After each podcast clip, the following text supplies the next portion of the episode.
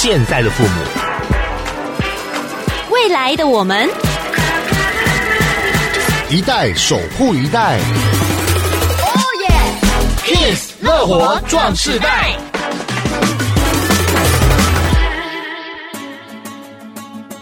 迎收听《Kiss 乐活壮世代》，我是曲曲，我是杨纯。我们之前呢，在介绍营养还有吃在地的时候，强调就是我们要环保减碳，嗯，所以呢，就吃在地，吃当季，嗯，所以要实践一个叫做绿生活，是啊、哦。那今天呢，我们要访问的主题很特别，就是等于说，我们今天要带大家真的进入到绿生活的地方了。是，嗯、呃，一刚开始看到这个受访者，我就想说，哎，我们今天不是要出去玩吗？怎么会邀请到环保局的人来呢？对呀、啊，难不成我们的交通运输工具是要坐什么车吗？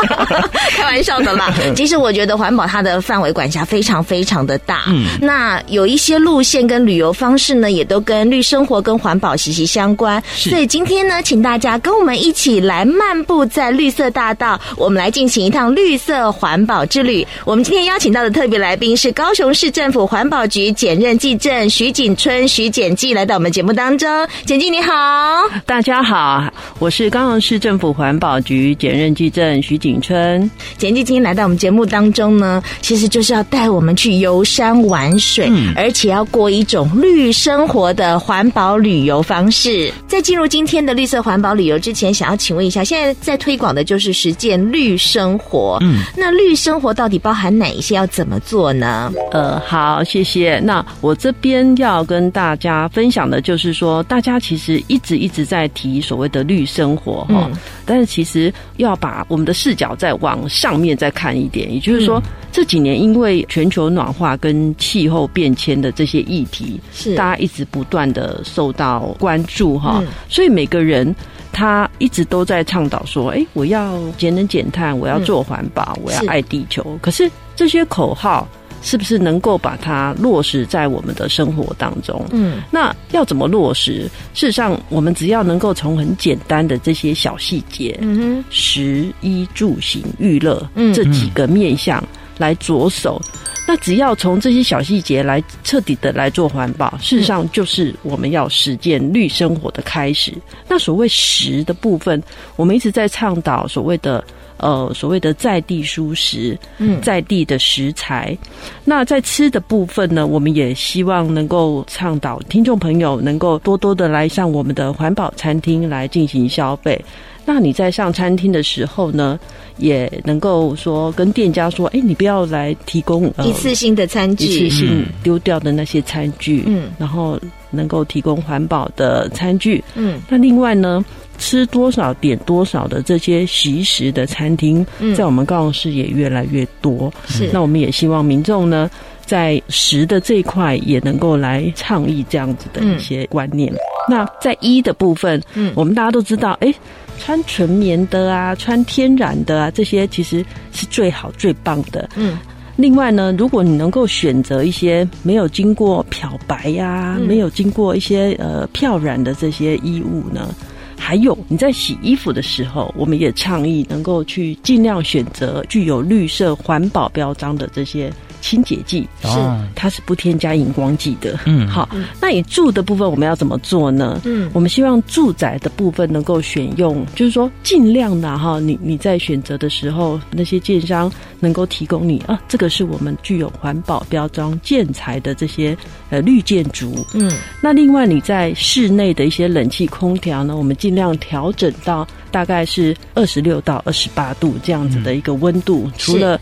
除了能够省电之外，我们也能够减碳，哈，这个是一个很重要的一个概念。那另外，如果你能够在室内做一些绿美化的植栽，你除了能够降温之外，你也可以改善室内的一些空品。嗯，对。那另外就是你在行的这个部分呢，就诚如大家知道的，多多搭乘交通运输工具，大众的运输工具，对，或者是骑自行车，是电动车啊，这些都是很环保的行为啊。是。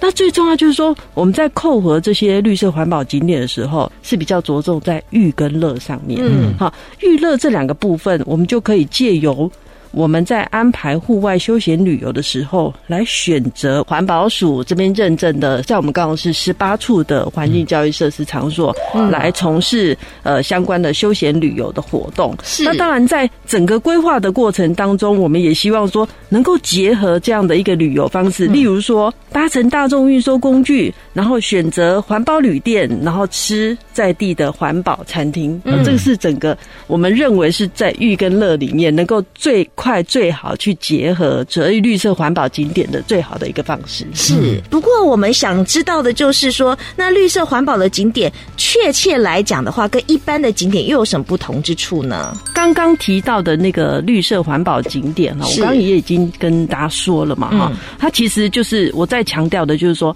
它是政府认证，嗯，完善的教育设施是最重要，它还有专业的讲师跟导览人员。嗯哼，如果你人到这个场域里面，会有专人来带领你，来导览你，嗯哼，来解说相关的这些环境教育设施。嗯哼，另外，如果是属于一般的景点，我举例来看，假设说我们今天到了中都湿地公园，是为什么把它归类为一般的景点？因为你随处去都可以，你想去就去，是好，那你也不用说啊，你要上网预约啊，你想知道它里头的什么东西，那当然可以先上网去查询，可是它不会。有专业的人员来带领你。嗯、那最重要就是说，我刚刚提到的这两个不同之处，在于说它其实是政府认证的。嗯，因为刚刚在这个访问之前呢，跟简记稍微聊天的时候，也有发现说，其实要获得这个认证呢，可不是那么简单跟容易的。是，它必须经过重重的考验呐。哈、嗯，这十大类别里面，事实上中央环保署他们每年应该以前大概都是两年一次了哈。是，那现在来讲，就是说，呃。如果你这十大类别里面，你必须要跟全国提出来的这些相同类别的环境设施场所来进行比较，嗯、那。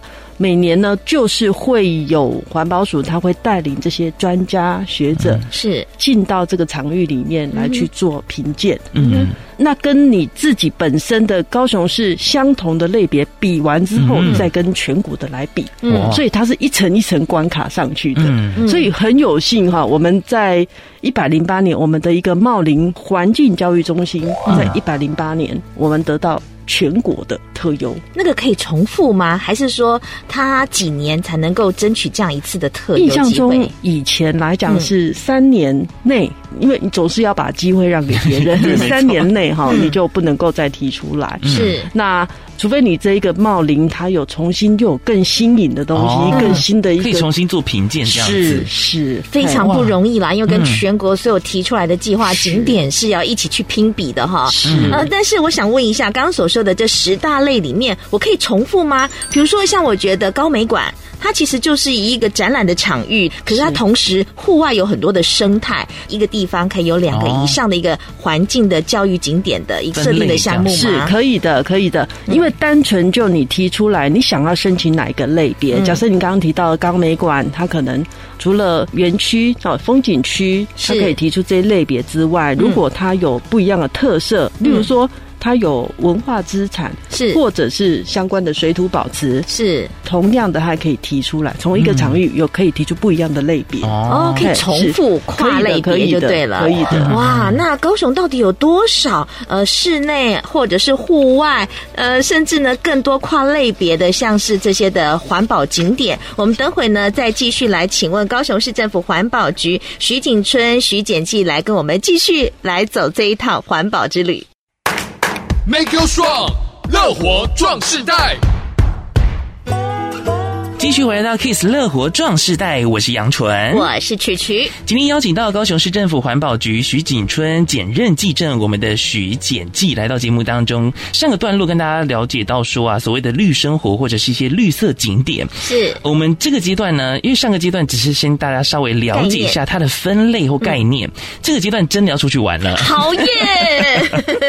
讲到出去玩就很开心，是吗？是啊。那想请问一下，就我们的简记，就是一般印象当中，像是这些。些绿色环保景点？因为几乎好像都是在户外居多嘛，或者是郊外，市区也有嘛？是哪些类型的？可以推荐一下嘛？嗯，好的，呃，我跟大家推荐一下哈，大家印象中都是郊外的会比较多。嗯、那事实上，我们市区的民众也不一定要跑到这么远哦，哈、嗯，我们可以推荐一下，就是说在我们市区里面，包含大家知道的高雄都会公园是。嗯洲仔湿地公园，嗯，还有我们的寿山国家自然公园，嗯，大家有时候去爬爬寿山啊，嗯，还有爬爬旁边的柴山啊，顺便去那个动物园，好，那些都是在我们整个寿山国家公园的这个范围哈。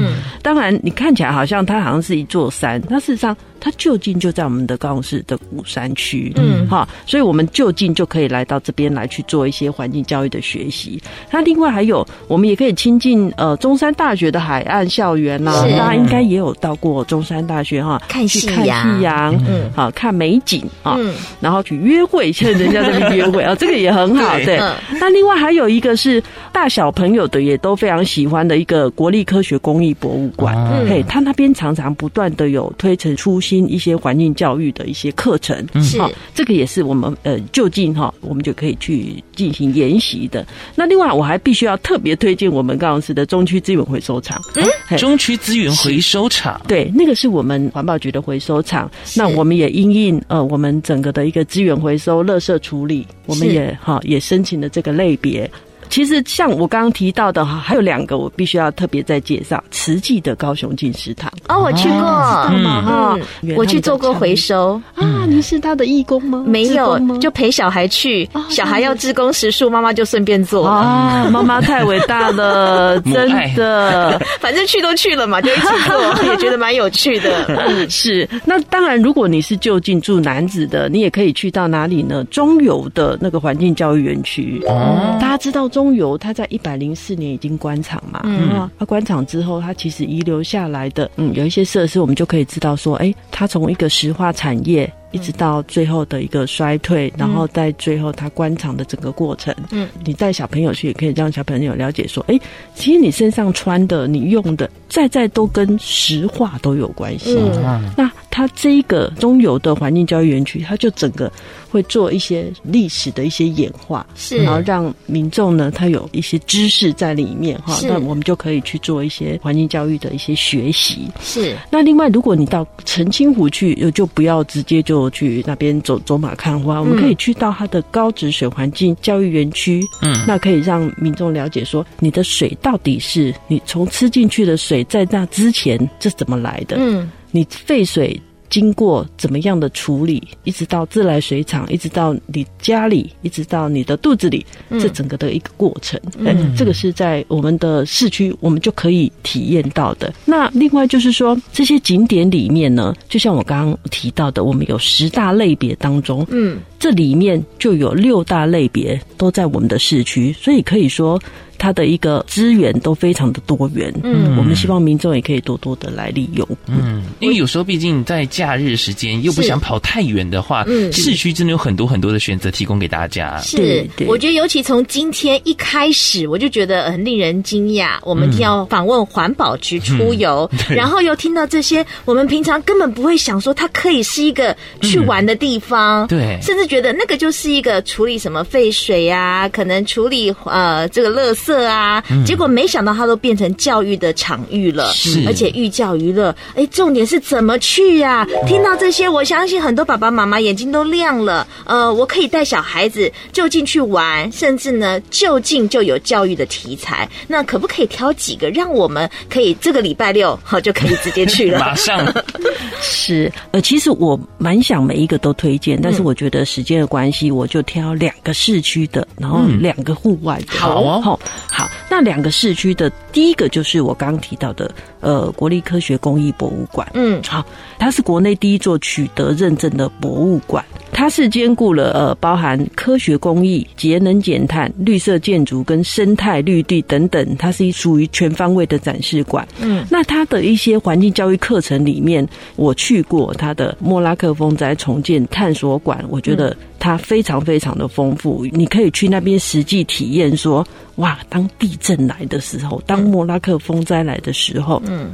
你会遭遇到什么样的一个恐惧的状态？那是你要怎么样去回避？嗯，他有一些醒思，就是告诉你说，我们没有办法人定胜天。嗯，好，这些概念里面，你都可以在国立科学公益博物馆里面的这一个场馆，嗯，去体验。反正我觉得科学公益博物馆这个地方很好玩，而且我们以前去大部分都是去看立体电影，嗯，对不对？啊、但是它其实有很多的展馆，有不同的展出主题。是嗯，那接下来呢，我们的简姬要为我们介绍的就是我们到郊外去了，对吧？嗯，嘿，那郊外的话，那当然首选就是茂林环境教育中心，嗯，大推一百零八年的特优，对，它是一百零八分，哇，怎么多了八分？是在一百零八年呢，这一个教育设施场所，它就取得了我们中央的特优。那它主要的重点在于说，它的这一个景点，它是以丰富的自然生态、嗯，地形地貌跟原住民文化是它最重要的特色。是，因为我们知道茂林在地那边就是有很多个那个原住民部落，是哈，不同的族群。当然在呃文化的这一块来讲，就是以原住民为主，但是它还有一个大家最想最想要去的就是。想要去看越冬型的这个紫斑蝶。哦，哎，那这个场域呢，它主要是呃茂管处，就是茂林国家公园管理处这边去做管理的。是，最重要就是说，它在成立这个环境教育中心的时候，它其实有串联的，包含产官学社这几个不同的族群，他们也有结合相关的伙伴关系哈，把相关的资源来投入。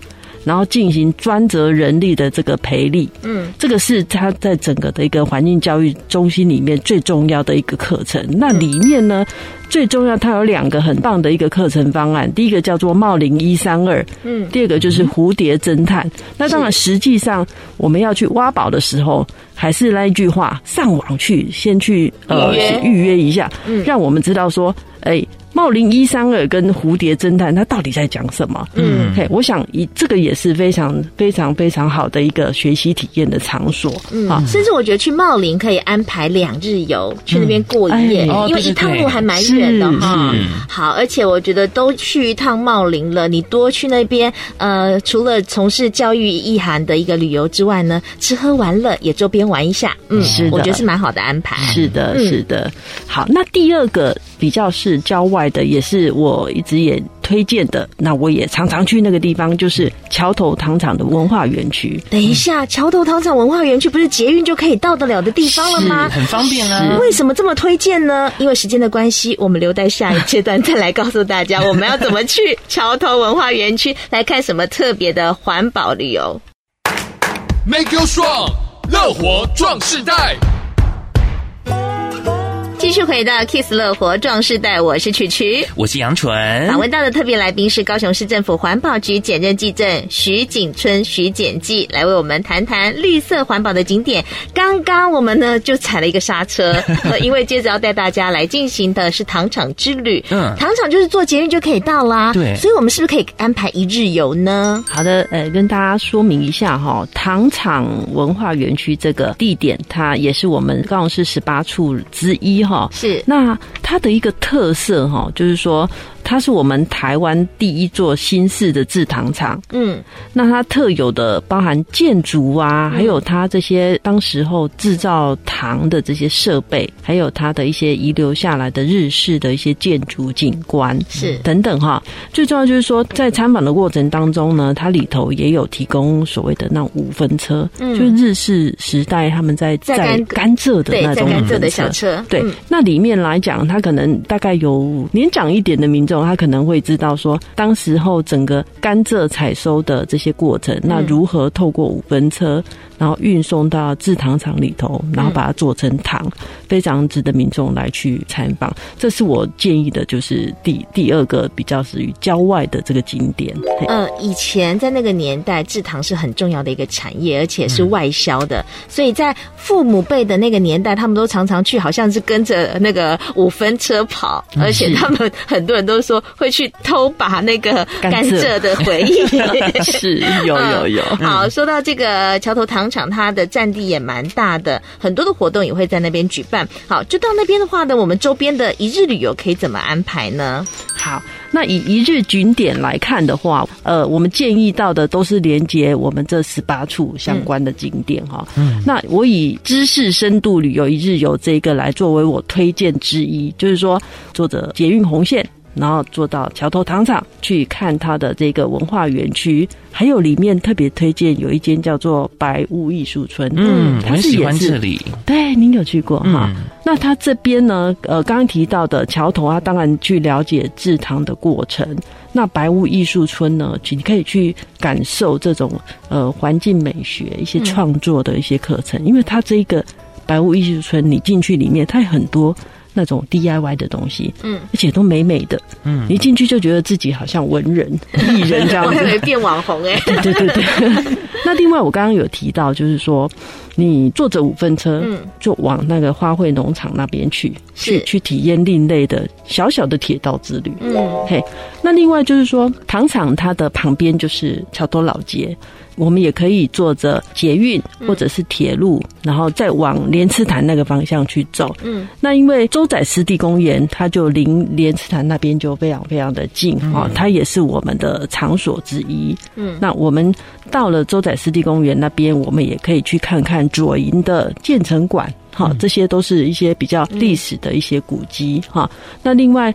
到了那边之后，我们中午就可以选择在那里用餐。那用餐来看的话，我们当然很希望大家就是推荐大家就是去那边的绿色餐厅。那大家民众有兴趣的话，我们就上去点一下我们环保局的网站里面，它也有推荐的。呃，相关的绿色餐厅，嗯，来去做用餐哈，这样子。那另外就是说，在那附近，如果大家对高雄炼油厂这个石化厂对台湾的经济有什么样的贡献，我们想要去理解，想要去了解它的兴盛跟衰退，那我们也可以到高雄炼油厂这边去它的环境教育园区。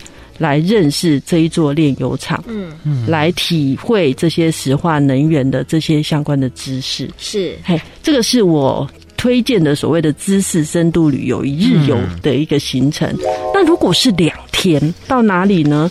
到原乡去，茂林国家风景区。哎，刚刚我说的两天刚好不谋而合。嗯，是 你好聪明。对，我们怎么玩呢？就是去感受一下原民的生活。是，当然最重要是那里都一大片森林，嗯、去享受那个分多金。是，好，你去到那里，你一定要跑去茂林环境教育中心。嗯哼，那个是我们一百零八年。环境教育特优的这个场所，嗯，那最重要就是说，每年它的一个越冬型的紫斑蝶，在这个场域里面，它是最重要的一个生态特色，嗯，好。那除此之外，到了那里，我们会希望就是说，你卡这个北这个家哈，你可以到他们的一个龙头山的步道，嗯，去看一下它整个地景地貌，嗯，还有它整个往下看，你会看到很多溪谷。那另外再呃往里面走一点，它有那个茂林的多纳村，嗯，你可以去吃吃他们的一些部落餐、风味餐。另外，我们特别要提的就是说，紫斑蝶这个呃蝴蝶哈，它每年从十一月到隔年的三月，它就会来到茂林这边，嗯，来度过寒冷的冬天，再往北飞。嗯，在世界自然遗产来讲，它是属于非常非常难得一见的，嗯，所以我们非常的推荐。民众，你可以来到这边来去欣赏紫斑蝶。嗯，那抓住这个最关键的时间来看，你一定会有很大的收获。对，我记得每年国道都要宣导一下，就是要让路。是是，这非常非常重要哈。嗯，那如果说这样两天的一个行程里面，第一天我们行程结束之后，我们就可以去住哪里呢？到美浓那边去住他们的一些民宿。嗯。那现在的民宿呢，有很多，它也是提倡所谓的环保民宿。嗯，它可能不提供盥洗用具，用具你就自己带。嗯，那另外也可以去感受一些客家文化，嗯、然后去体验一些美浓纸伞如何制作。嗯、是。那最重要就是我们再往下走一点，我们可以连接到岐山老街，嗯哼，然后再去糖厂里面有一个环保小学堂，嗯，去看看人家怎么去教小朋友如何去学习一些环保。嗯，所以这个是我们建议的，就是两日游的一个行程。嗯，但是我们刚刚其实私下讨论了一下，我们在场的每一位都很想去一个地方，没错，那就是中区资源回收厂。是，对，好的。这个地方，因为一般人比较想象，我怎么知道这个整个垃圾回收的处理过程？对，这反倒是吸引我们现在在场每个同事都很想知道。嗯，嗯好的。那呃，我们中区资源回收厂哈，是在前几年我们才获得环保署的这个认可啊。哈、嗯，这个回收厂是属于我们环保局的相关的设施。在这个设施里面呢，我们也很希望能够透过呃我们整个的一个垃圾的一个呃制造。产生，还有焚化、燃烧，一直到整个掩埋的过程，让民众能够深刻了解，说我们真的要惜时爱物啊，嗯，不要随随便便就把所有的东西当做垃圾就把它烧掉，因为在烧掉的过程当中，不但会造成环境的负担，还有产生相关的一些空污、水污。事实上，这些概念里面都在这个设施场所都会呈现。整个的一个废弃物处理的这些过程，也是一个非常棒的一个环保知识领域的一个场域。嗯，所以这个中区资源回收场的话，也是要进行像预约的动作才能够进去的嘛，对不对？是的，其实每一个这十八处都会需要民众上网来去预约。嗯，那我们很建议就是说，现在上网都非常的方便了哈，嗯，你只要一上去，你打关键字。环境教育设施场所，嗯，这几个字，环境教育设施场所，场所。是打进去之后，那你就可以进去搜寻。那高雄市在地的，我们当然就是希望说，你找到你喜欢的，不管你是要去哪一个场所，我们都希望能够上网来去跟单位去做接洽预约。那最重要就是说，因为他。因为人力的关系，他其实呃不太受理个人的一个、哦、一个团体，居多。他希望以团体，因为你你想想看，一个讲师，一个导览员，嗯、我总不希望一对一，这样太浪费资源了。嗯，我一个人，我如果能够十个人听我讲，嗯，那我是不是四个人就可以马上就可以得到一些知识？嗯，所以他希望受理的是一些团体预约。嗯，对。那当然每个场所开放的时间也都不一样。嗯，那上网去看一下，先做一下。下功课，那我们就可以。知道说，哎，什么时间我们比较适合去？那先跟对方先联系一下，有多少人？嗯、那需不需要在那里用餐？嗯，等等的这些细节。嗯，对，我觉得今天收获满满。我们一般总觉得旅游就是陶冶心灵，然后享受美景。可是今天的旅游更深度，让我们去了解我们所在的这一片土地，嗯、它带给我们的教育是什么？带给我们的醒思是什么？我们还要继续在残害这些地方吗？嗯、呃，残害我们所生长的这一片土地吗？其实我们可以。可以多付出一点心力，所以到每一个景点去看一看，可以让我们知道怎么样才能够更爱地球。对，今天非常谢谢我们高雄市政府环保局检任技正徐锦春徐检记来到我们节目当中，来跟我们介绍这么有意义的绿色环保景点。谢谢，谢谢徐检记，谢谢检记，谢谢，谢谢大家，还有谢谢我们呃空中的所有市民朋友。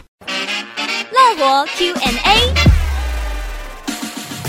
大家好，我是高雄市政府环境保护局检任技正徐景春。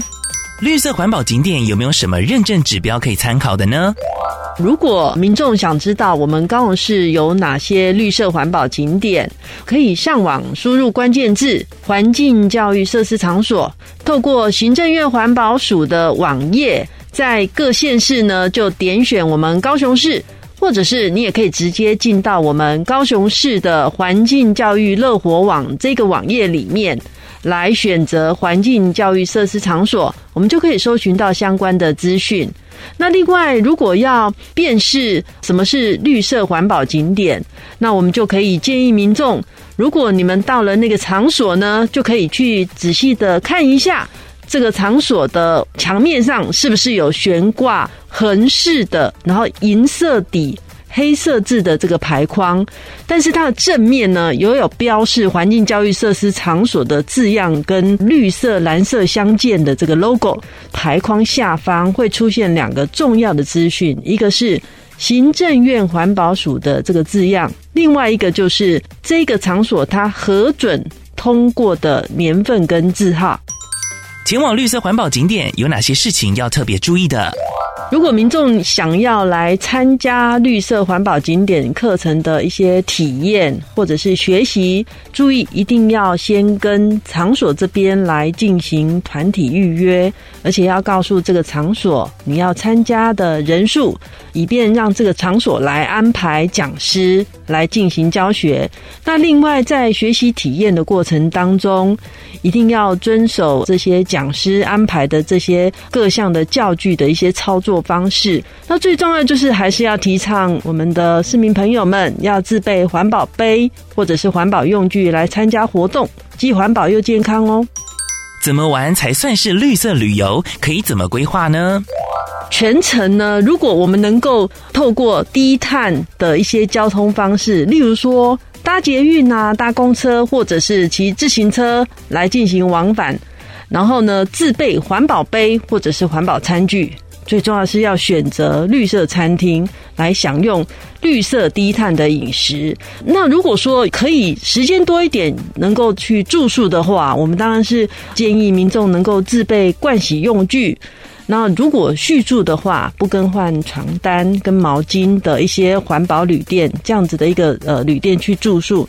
最重要的还是一样去参加，而且选择我们的。绿色环保景点的一些课程来进行体验跟学习，那这个就是非常棒的绿色旅游。那在旅游的规划，事实上现在的一个上网都非常的简单方便，只要事先能够查询大众交通工具的一些方式。